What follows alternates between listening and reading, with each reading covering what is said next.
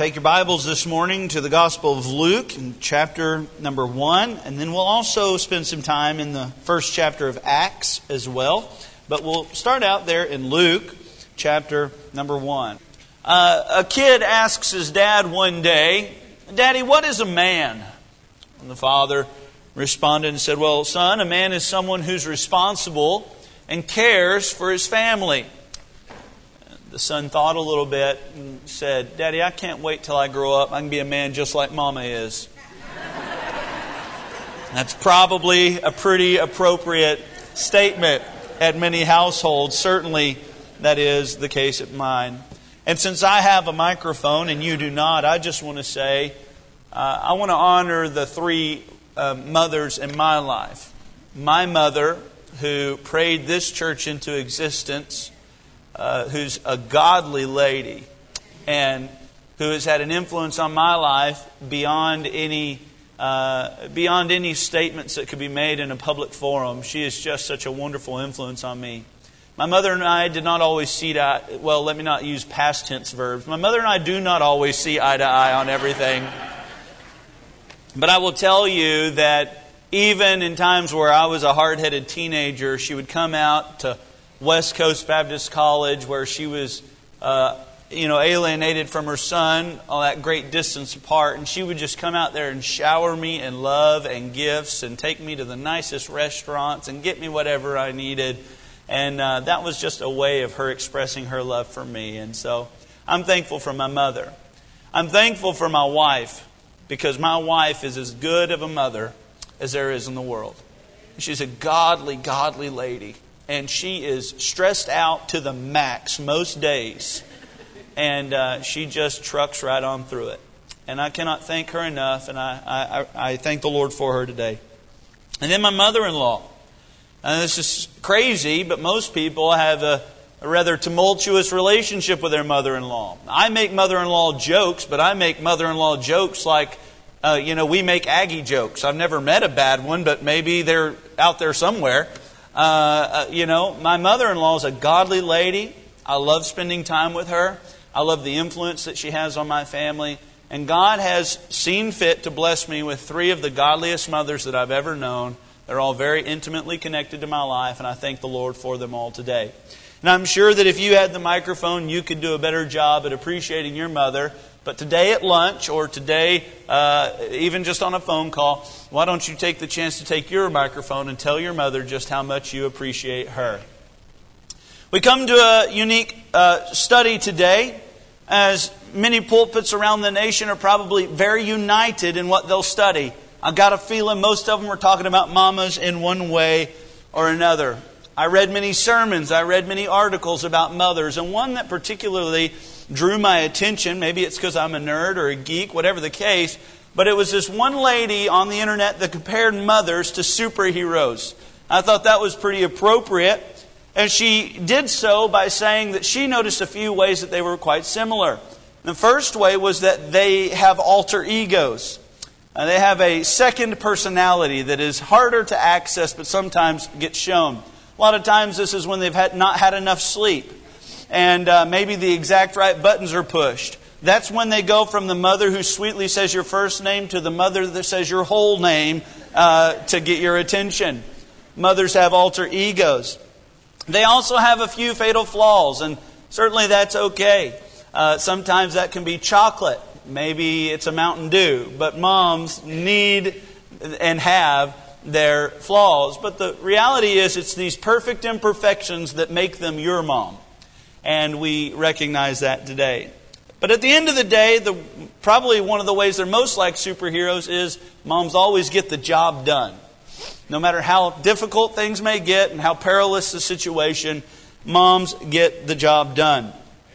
My daughter yesterday was sitting getting ready uh, for the Pine Car Derby my wife was running around. She was having to go to another event. I was taking the kids to the Pine Car Derby, and I saw my oldest daughter, Caitlin, getting ready. She sat down on the floor, and I noticed that she was completely ready, but her shoes were untied. I was sitting on the couch, and I said, Caitlin, do you need some help tying your shoes? She said, No, sir. I said, Okay, that's fine. Caitlin literally Five seconds later says, Mom, can you come tie my shoes? It's bad when your daughter does not feel you are qualified enough to tie her shoes. But that's because moms fix all problems, they get the job done. And I want to add one today, and certainly it's a little bit selfish because it plays right into my sermon. I think one of the ways that moms are like superheroes is that they do most of their work in the shadows. Unseen, unthanked, unheard, but there they are working away in the shadows.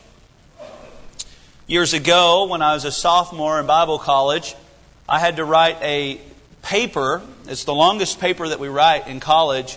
Uh, it's a 10 page single space paper, and you choose your topic. I had chosen the deity of Christ. And I basically preached about four sermons uh, and typed them out on the, on the paper to make my word count and paper length uh, suffice. This Bible Doctrines 2, so it's a it's not a senior level class, but it's certainly graded at a pretty high standard. And I needed somebody to proofread my work. I do not do well with grammar. Uh, commas are my mortal enemy. And so I needed someone to proofread my work. So I asked my mom if she would to uh, proofread my work. So I sent her the paper the night before it was due. Uh, California time and Texas time are a little different. I was two hours uh, behind, so when I sent her my paper at 8 o'clock, it was already 10 o'clock here, and uh, she didn't have time to get on it right then. She woke up very early in the morning and made sure that it was all done the right way, and it just so happened where the schedule worked out where she couldn't send the email to me and then me forward it to my professor, so my mom ended up sending the email of my paper to my professor. There, my Bible Doctrines 2 paper was from Ginger Wolfenbarger. And as Brother Lester is going down the list of all the people, he says, Okay, I have these, I don't have these. He said, And by the way, Andrew, I need to ask you a question. I said, Okay, what is it, sir? He said, Did your mom write your paper for you? I said, No, sir, but I wish she had. It'd probably been a better grade. I wish my mom would have been a little more in the shadows in that particular instance actually come to think of it. But moms do their work in the shadows. We find a lady today who does most of her work in the shadows. We study Mary, the mother of our Lord. I want to notice three quick things about her this morning. She was a woman who spared nothing. A woman who spared nothing. You see, the pages between your Old Testament and New Testament though often represented by a single page, is actually a period of years, about 400 years. Though Malachi is the last book in your Old Testament, it is not the last event recorded, chronologically speaking. Nehemiah contains events that kind of roll up to the latest uh, indication of what the latest writing in the Old Testament was. Some 432 BC, people guesstimate that Nehemiah closes its writings and for the next 400 years, we have no record of God moving in and amongst His people. This is what's known in theology as the intertestamental period. Some call it more commonly the silent years. 400 years where God just does not speak. 400 years of silence. 400 years of nothingness from God to His nation, His people of Israel. And then the Bible starts, whether it's in Matthew or Mark and Luke or in John. A few of the Gospels start by revealing to us that there are two interesting communications that take place right away.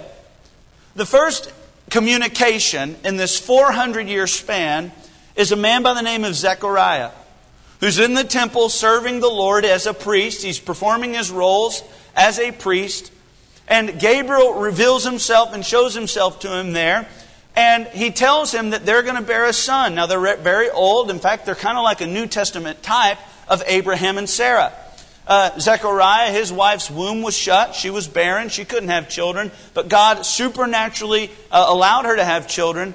And Gabriel told Zechariah there in the temple that he would have a son, and that son would be John the Baptist. Zechariah is the first man to receive God's revelation in about 400 years. The problem is, Zechariah does not respond in faith. He responded like many of us probably would. well, we're kind of old, so how's that going to work? And when he does that, Gabriel says, Don't you know who you're speaking to? I'm the angel that stands in God's presence. I, I, I, am the guy that can tell you a message like this, and God can do all things. Because of this, Zechariah is, is, is uh, made dumb. In other words, he couldn't speak. So, though Zechariah is the first person to receive God's revelation in some 400 years, he can't go tell anyone about it. He's just, he doesn't have the ability to speak. Now, they, he comes out of the temple, and people are like, well, I guess something must have happened in there, and there's this idea that maybe something happened, but they have no way of confirming it. The second person to receive God's revelation in this span of time is Mary. About five months later, the Bible tells us that Gabriel shows up to her. We'll read, if you will, in Luke chapter 1, in verse 26, Gabriel appears to Mary. And in the sixth month, the angel Gabriel was sent from God into a city of Galilee named Nazareth to a virgin espoused to a man whose name was Joseph of the house of David, and the virgin's name was Mary. Now, Luke, being a doctor, goes to the greatest lengths to, uh, to defend the virgin birth of Christ. Over and over, Luke defends the fact that she was not just a young maid, but she was in fact a virgin, and she needed to be in order for Christ to be the sinless Son of God. So the Bible goes on to say, in verse 28, the angel came in unto her and said, Hail, thou art thou that art highly favored, the Lord is with thee, blessed art thou among women. And when she saw him, she was troubled at his saying, and cast in her mind what manner of salutation this should be. Verse 29 makes some sense when you take into account nobody's heard from God in 400 years. At least nobody that can be confirmed. She is the first person in her mind because Zechariah can't tell her that he's been spoken to. She's the first person. She said, Well, what kind of message is this? Is this a good message or a bad message? The Bible goes on to say in verse 31, or verse 30, the angel said unto her, Fear not, Mary, thou hast found favor with God. Behold, thou shalt conceive in thy womb and bring forth a son, and shalt call his name Jesus. He shall be great, and shall be called the Son of God, a Son of the, most, the Highest. The Lord God shall give unto him the throne of his father David. He shall reign over the house of Jacob forever, and of his kingdom there shall be no end. Again, Dr. Luke goes to the greatest degrees to preserve the virgin birth of Christ when he's he reveals this conversation to us. Then said Mary unto the angel, How shall this be, seeing I know not a man? And the angel answered and said unto her, The Holy Ghost shall come upon thee, and the power of the highest shall overshadow thee. Therefore also that holy thing which thou shalt, which shall be born of thee shall be called the Son of God. Mary is given life altering news by the angel Gabriel. I want you to imagine for a moment a young girl growing up in her little town, playing house, imagining what her life would be like. I want you to imagine a little girl who finally meets the man of her dreams, a, a, carpenter by trade, a man by the name of Joseph. She finally finds the love of her life, and man, they've got it all planned out. They've got big hopes and dreams, and they're just going to own a little small carpentry shop and they're just going to have a good family. And all of a sudden, God, in one min- minute of time, busts in and says, Hey, Mary, I've got different plans than the ones that you have for yourself.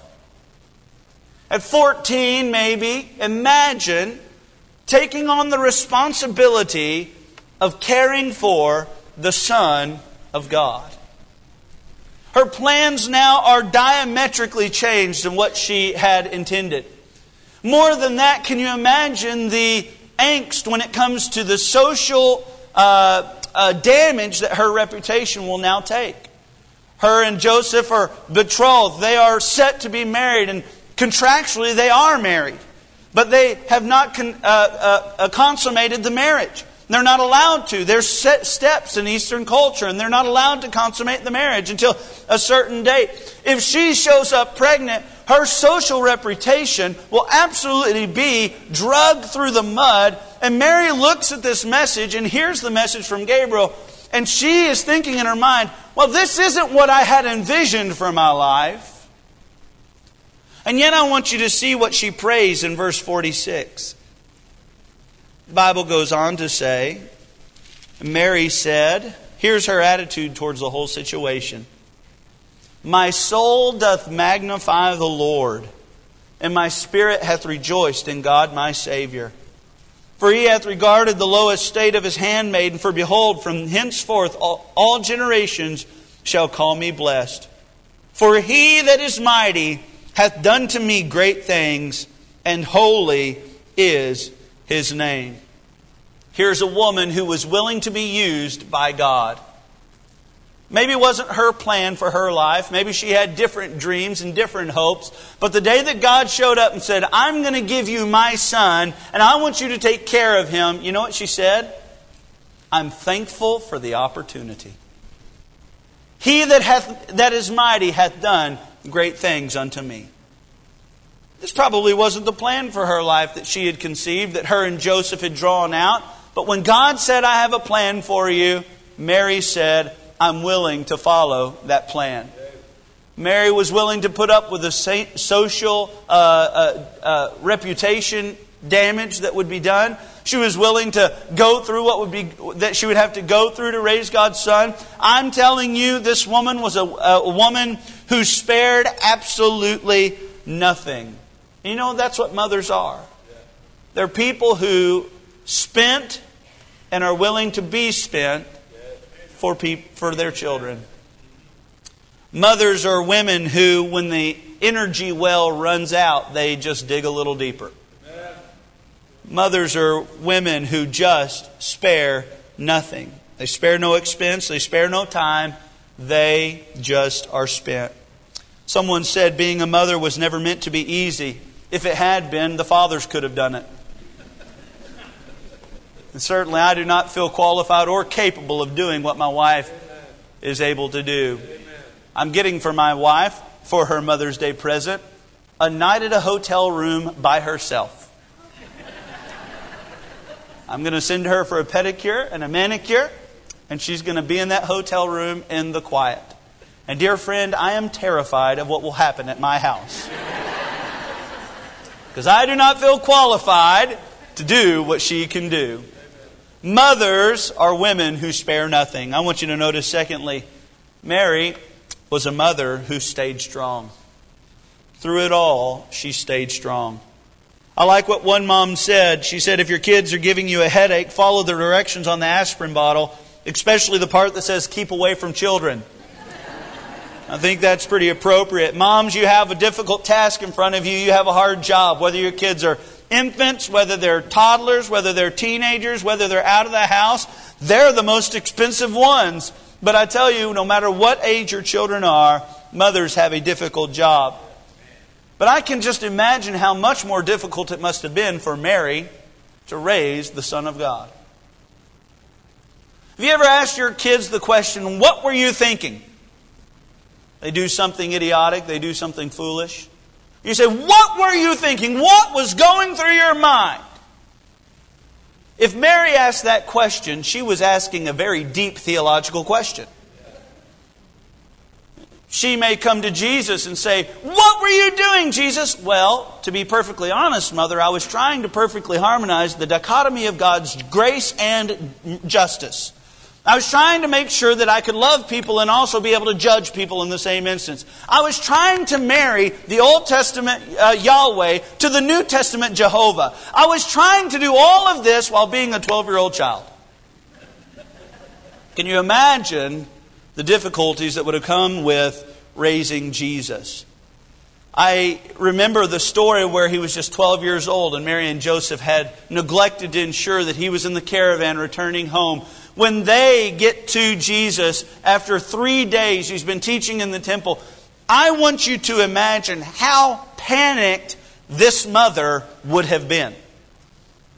I have been to the park over in Fort Worth where we lost Benjamin for about uh, th- maybe 30 seconds. And the, uh, the sirens were going off. We had called 911. People were getting pushed out of the way by Mama Bear Mandy. I'm telling you, we were on the, the hunt for Ben.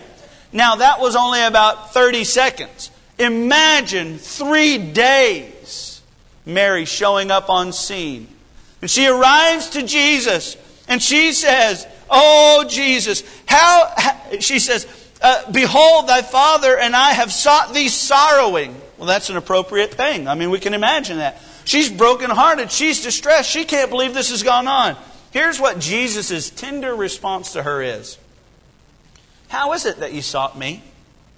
Wish ye not that I must be about my Father's business? As a mother, have you ever had your child say something that made a lot of sense? And it aggravated you that what they were thinking actually probably made some sense? This would have been the case. She's sorrowing. She's inconsolable. And she shows up on scene. She says, What were you thinking, Jesus? And Jesus was like, Well, I was just doing what I came to the earth to do. You remember that Gabriel experience you had? I'm doing it. This would have come along with its unique set of challenges. Mary was not always the center of Jesus' attention. In fact, there's a day where Jesus is speaking to a group of people and the, the crowd comes to Jesus and says, Jesus, your mother and your brothers and sisters, they're outside, they want to talk to you. As Jesus commonly did, he took this as an opportunity to teach a lesson instead of going out and talking to his mother. You know what he said? He said, But he answered them, Who is my mother? That's not what we should say today. Who is my mother and who are my brethren? And he stretched forth his hand towards his disciples and said, Behold, my mother and my brethren. For whosoever shall do the will of my Father which is in heaven, the same is my brother and sister and mother. Mary wasn't always the center of Christ's attention. He had world changing problems to attend to. He couldn't just focus on one, he had to focus on the multitudes. Jesus had a lot on his plate. And certainly, mothers, there are times when children get a lot on their plate.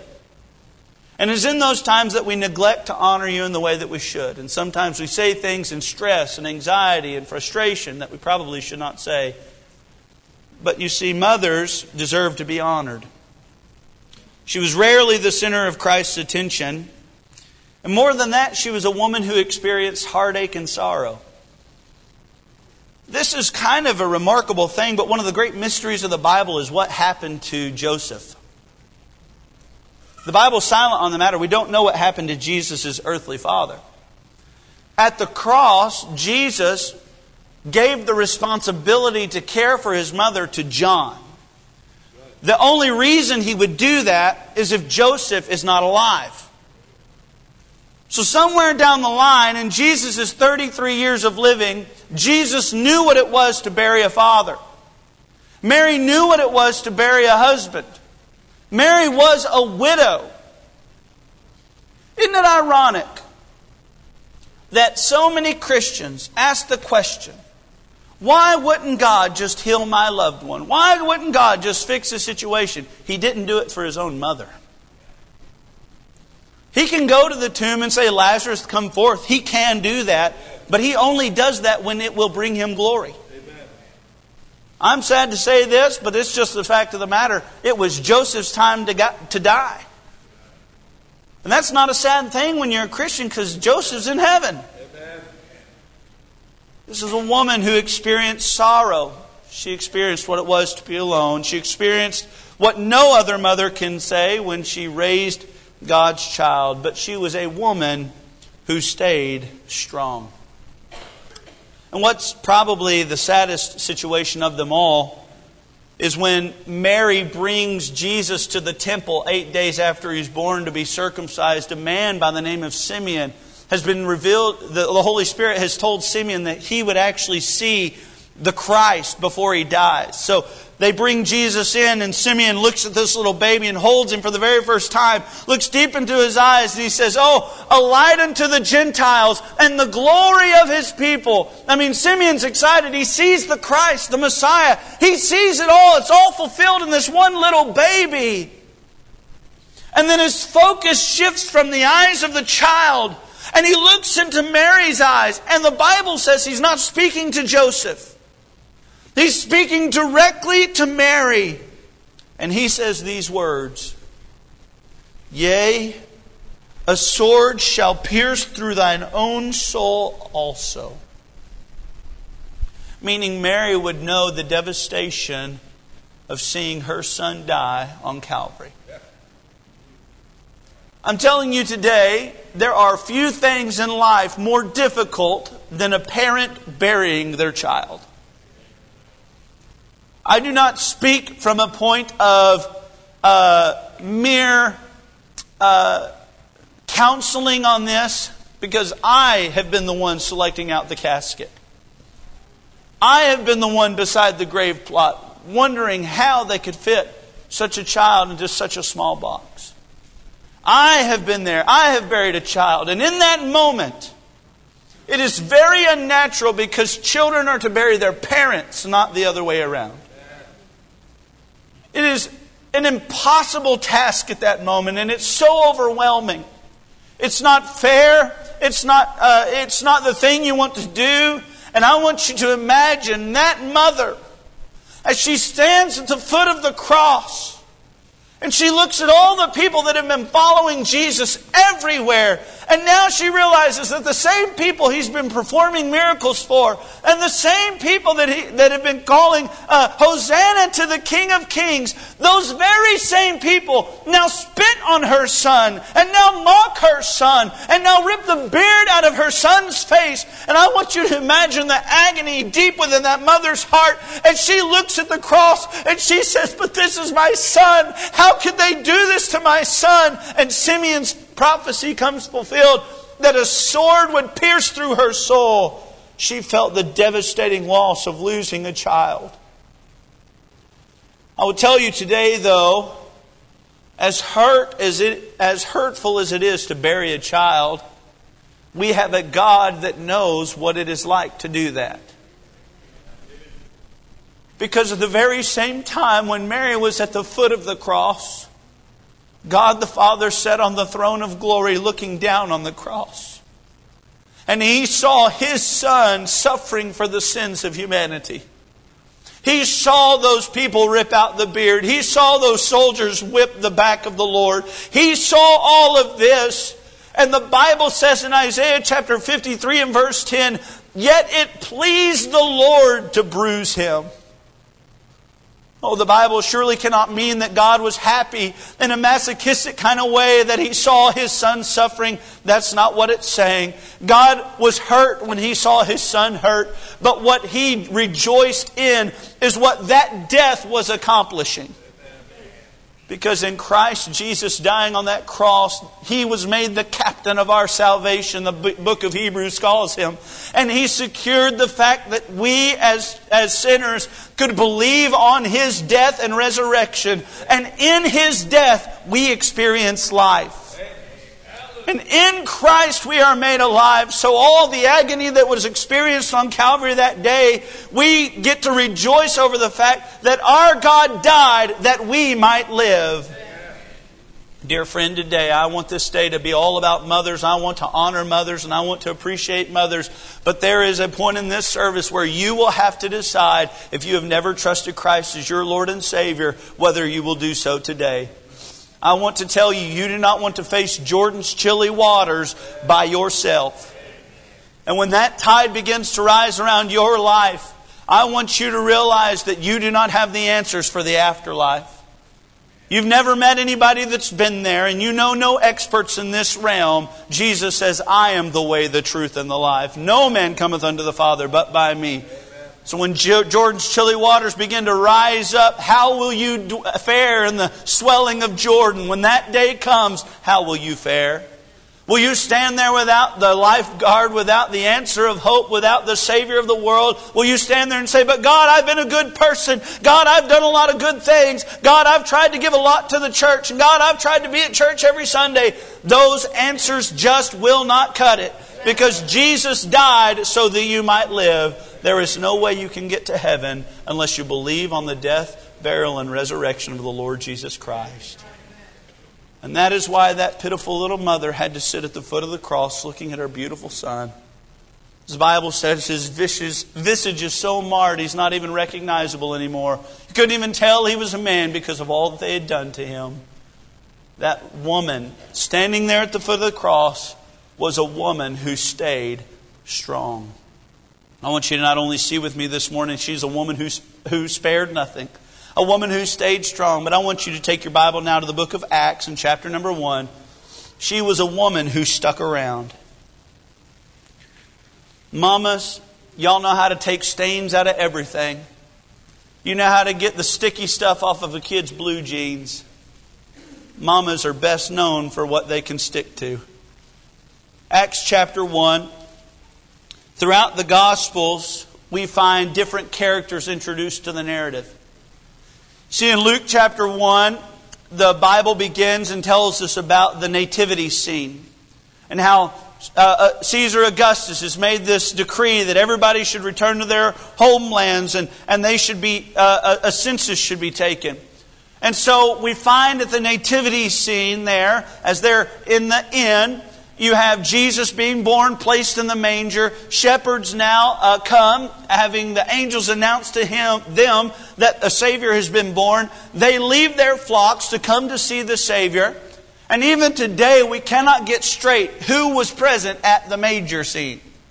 You look at the manger scene, there was no room for them in the inn, and then when everybody else showed up, there was no room for them in the manger, uh, in the, in the uh, stockyards, I'm telling you. You have 37 people and 436 little uh, uh, calves and goats and sheep and all this. I do not know who all was at the nativity scene, but I know there was one little lady. I know that Mary was at the nativity scene. Beyond that, you can debate and you can argue, but Mary was there. At 12 years old, the latest adolescent reference to Christ that we have, Mary was there. Or should I say, she wasn't, and then she was. She was there when he was 12. She was there at the first miracle of Jesus' ministry at the wedding of Cana of Galilee. What does she do? She's the one that provokes the miracle. She's the one that says, Lord, they have no wine. And so, what does he do? Uh, he, he, gives them wine. And this is the wise words of a mother do whatever he says. Just do what he says, it'll all work out. She was there at the first miracle. She was there at the foot of the cross, though there were many disciples that had abandoned the Lord. Twelve men had been following him for years. They weren't there. Mary was. I want you to take your Bible now, Acts chapter 1. Look at verse 14. Bible goes on to say, Oh, I'm still in Luke. That might be why I'm trying to wonder where in the world I'm at. These all continued with one accord in prayer and supplication with the women and Mary, the mother of Jesus, and with his brethren. What's interesting is throughout the ministry of Christ, the Bible gives these parenthetical phrases and it says, and Mary, the mother of Jesus, was there. The Bible says, uh, the mother of Jesus stood without.